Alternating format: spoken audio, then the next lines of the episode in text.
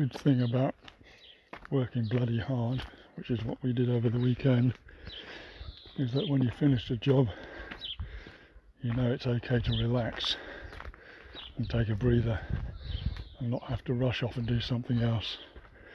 So I'm taking an hour off, doing a shortish walk along the River Tamar to a little pub I know of in a secluded bay overlooking the Plymouth dockyard. Uh, the uh, there's a pub down there, so you can get a coffee. So I wanted to spend the hour uh, musing on bodies that have been missing for however long, for one day, one week, one month, one year, decades, but bodies and people who have disappeared who have been, been believed to have been sadly murdered and their bodies either hidden or extremely sadly sort of dismembered or burnt or thrown in the sea or cast in concrete or some other horrific way of disposing of a body.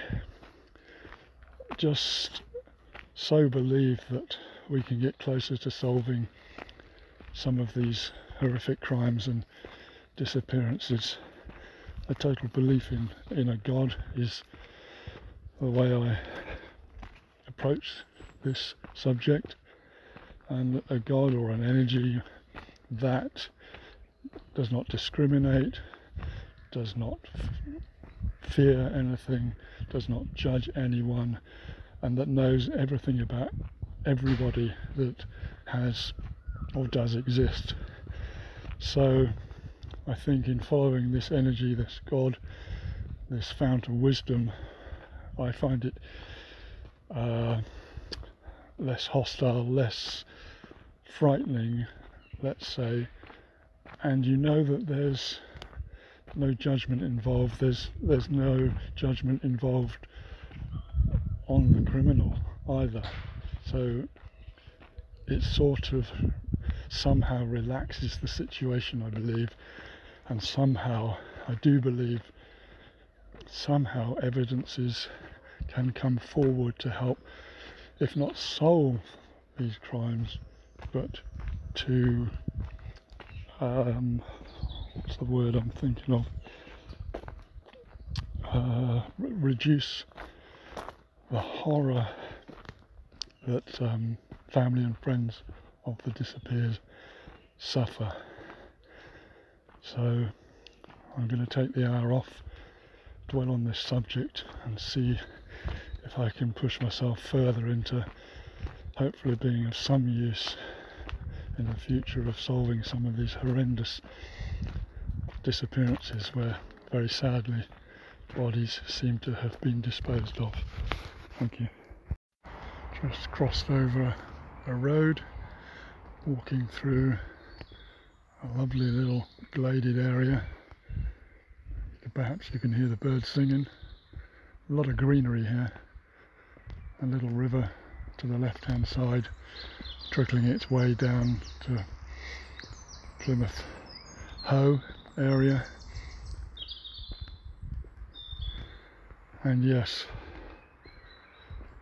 just walking and thinking and hoping that somehow my belief system can help heal some of the dreadful wounds that families and friends of the missing have. And where do I go from here? I don't think I particularly want to pick certain people to look for. I have done that in the past and yes, have been slightly useful sometimes, but most of the time not. I think it does help those that are looking to have the support from people who are keen to help, but sometimes you push people down the wrong paths, and perhaps, although the intent is there to be good, it isn't particularly useful. So for the time being, I, I do feel, unless someone comes to me and asks, but to keep names out of my talking for the time being. I know yesterday I did talk about Georgina Gharsallah. Uh, the reason for that is simply because I see every day posts from her mum. Uh, it's just so painful, so raw, so emotional, so seemingly unfair that one just wants to help. And uh, but yeah, as I say, I think for the time being, it's for me personally, it's necessary to settle with my belief system, to settle with the, vocation I've always, not always, but for the last 30 years, felt I had a hand in. Um, and I think the mere fact that when one is obsessed is probably not the right word, but so um, adamant to want to help that you know one has to step back and say to God or the world or to life or whatever, okay, I'm keen to help. Can I help? What is it best that I do? And I know that sometimes it's best to do absolutely nothing and just sit with your belief. And I'll do that if that's what I'm told to do. If you like to say I'm told, one's guidance, one's intuition. And perhaps it is just better even to get off social media and just talk to the God that I believe in, because that might be the best way to help in the overall situation. To step back and, as I say, talk to the one that one believes in, and that ought to emanate the sort of vibration that one is aiming for anyway, and that is to help alleviate the horror of the missing person phenomena and to help somehow heal uh, all those people that are in so much pain searching, and for those that still remain missing, of course.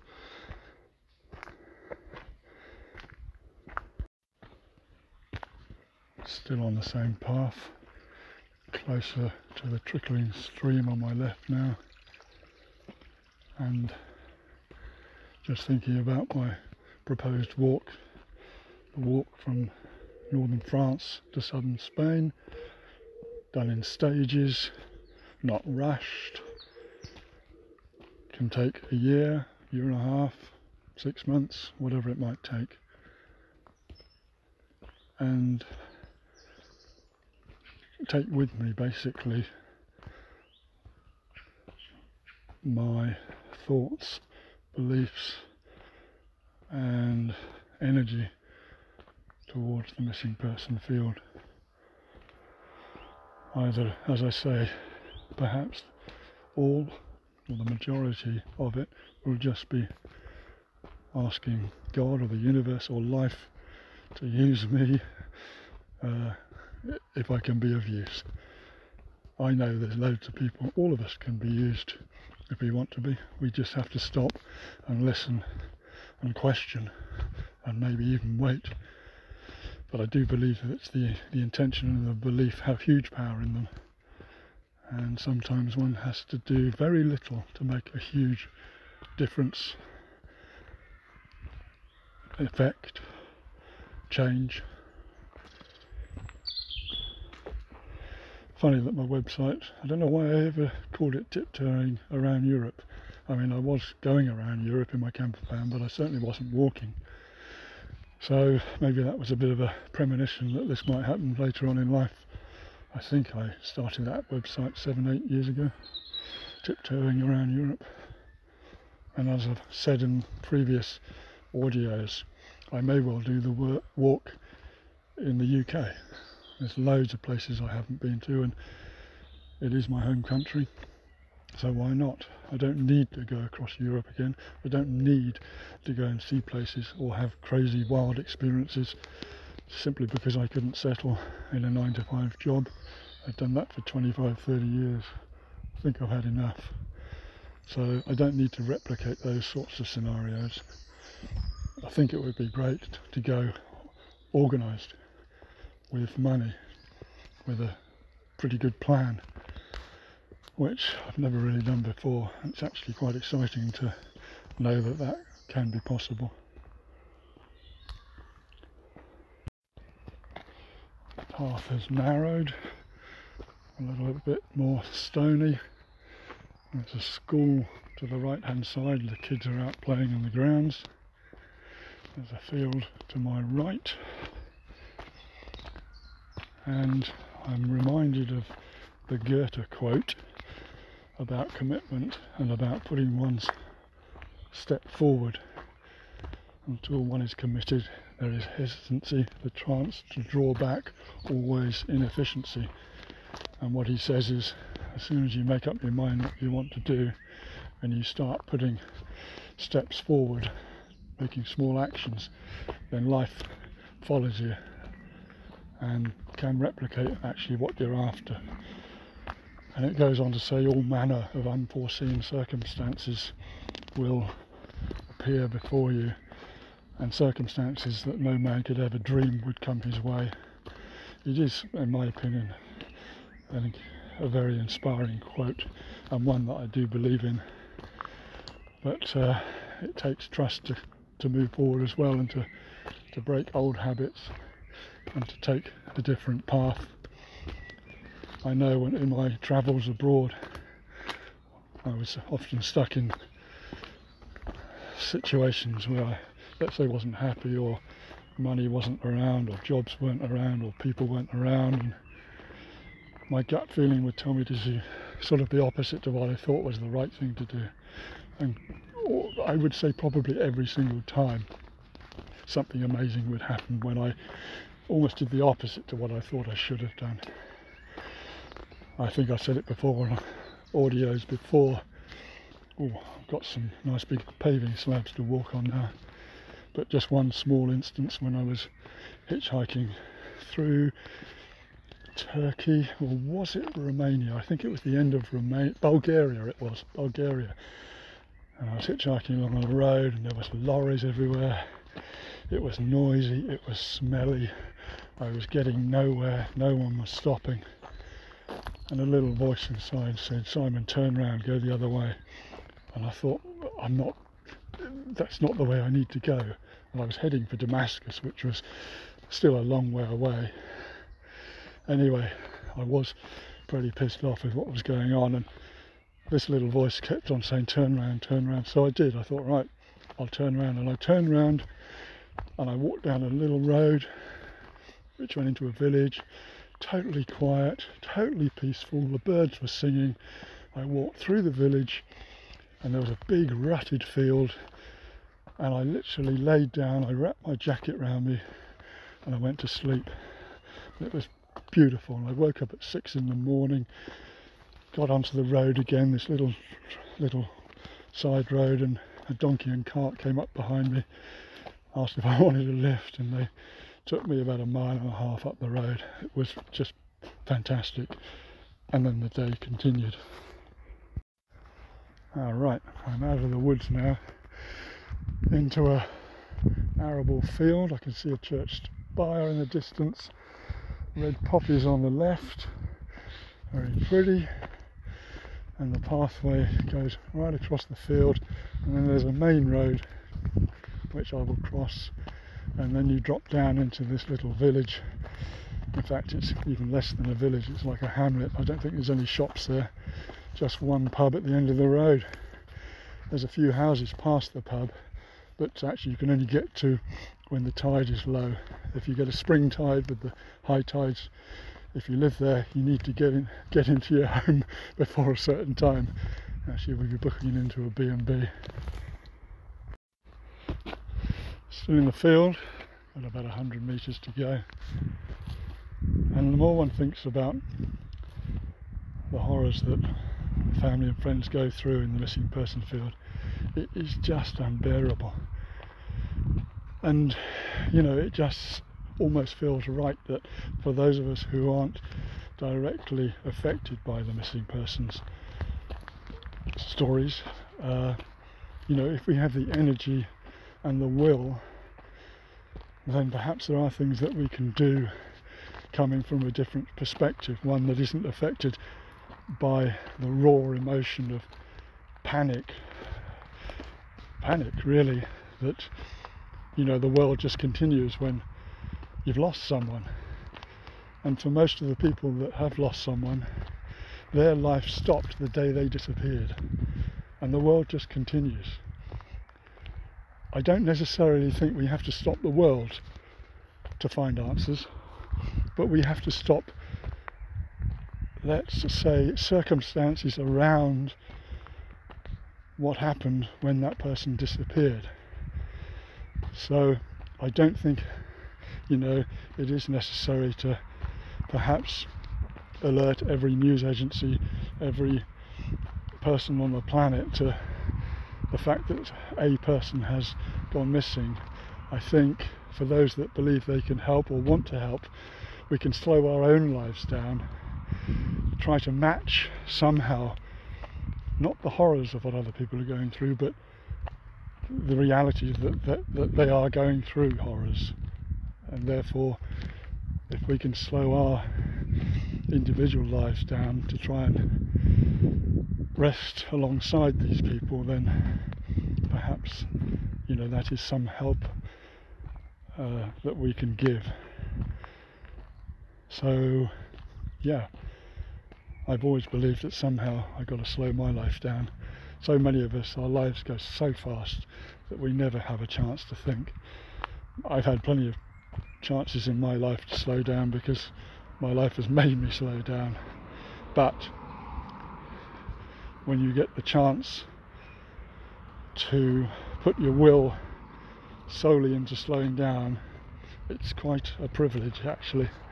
A bit scary, but it is a privilege, and I find, and I'm just coming up to the main road now, I find it a huge privilege to be able to feel I may be able to help in this scenario. It's uh, it, it is a huge privilege, and I'll talk again when I get over the road about that because it is a huge driving force, personally for me, and quite possibly for other people too. I've crossed the road and I'm now going down a small single lane road towards the church. And that's uh, there was the spire that I saw not so long ago 10 minutes ago. To the right I can just about see the dockyards on the River Tamar Plymouth's dockyards and yes talking of privilege to me it uh, it, lights my heart up. It, it uh, gives me such a huge positive feeling that not that I've been chosen because that would set me apart and I'm not we're all we're all one and I'm not special. But we do all have different experiences and my life experience has definitely led me to believe that it is a privilege to have the belief system that I have and that is that anything is possible also that we are at a stage in our human evolution where we are being given the opportunities to change the way we live on this planet. I think you've got to be very careful. I've got to be very careful not to try and be clever, but just to stay with that belief. And in many ways, it's extremely, I find it extremely difficult to explain it. So now I'm just going down a nice little grass path. Um, yeah, the privilege to potentially be more involved within the missing person field and to be of use to be of help to the relatives of those missing and to hopefully in some way be of assistance in helping solve some of these horrific cases is, is a massive, massive privilege. And uh, talking on a personal note, note makes one's life and one's living totally worth it and makes a lot of sense to it as well if you go through certain experiences and find that, well, you know, there's no way to use those experiences, it can be hugely frustrating. So, hopefully, to be of use in this way and to be talking to God in this way, to me, is huge. It's massive. And uh, it is. It, it makes so much sense to me. So And I think to honour that privilege or to find out more about that privilege on a personal note, I just got to keep slowing down, not trying to guess what it is, what to do, and to know that the slower one goes, perhaps the better or the more good one is doing, even if you're not actually acting out goodness, you're attempting to act it out, and that in itself, in my opinion, is good. Just thought I'd record the chap on my left who's mowing his lawn. And I'm going down through another narrow little footpath, shingle on the bottom, green vegetation everywhere. Lovely, so peaceful, so peaceful. I can see pink flowers, white flowers, lilac flowers. I'm not very good at plant names. I can see blossom here and there. A couple of houses coming into the distance. Beautiful bird song.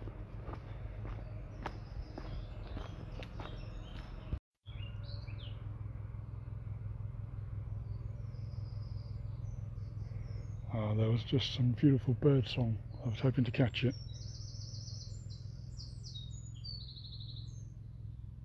There's a bit of it. It was louder than that. No, probably doesn't like being recorded. Down a few more steps and now onto a small main road that winds its way through the hamlet to the pub at the end. I don't know if these audios will do any good, but it feels like I'm doing something beneficial. I'm getting things out in the open for anyone who wants to listen. I could make some videos, but I think just the audio at the moment is good enough and hopefully effective enough. Right, over to my right, over a, freshly ploughed field, I can see the little bay that I spoke of. See the roof of the pub I can see the dockyard and a huge great warship out there which is in for some sort of a refit I guess.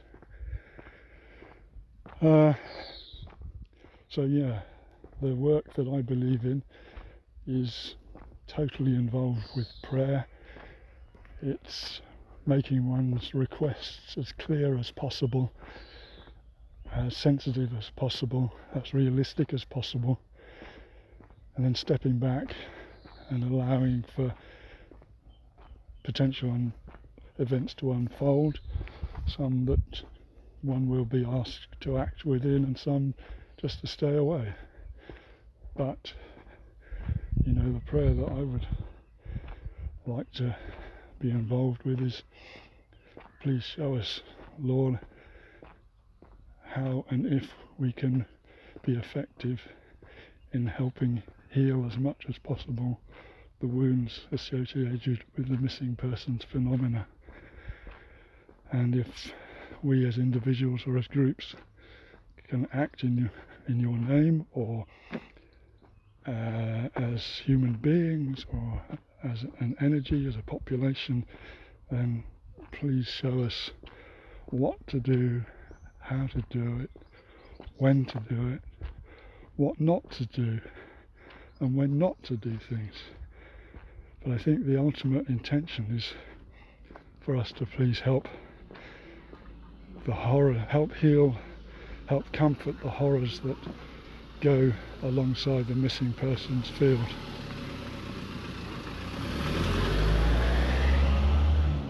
Just let that car pass. And a little field on my left, I'm coming up towards the village hall but yeah, that's it. I think uh, prayer, good intentions, good requests, hard listening, and hope. So I'll go and get a coffee. I'll join all these little audios together and then consider whether I put it on my podcast. Thank you for listening.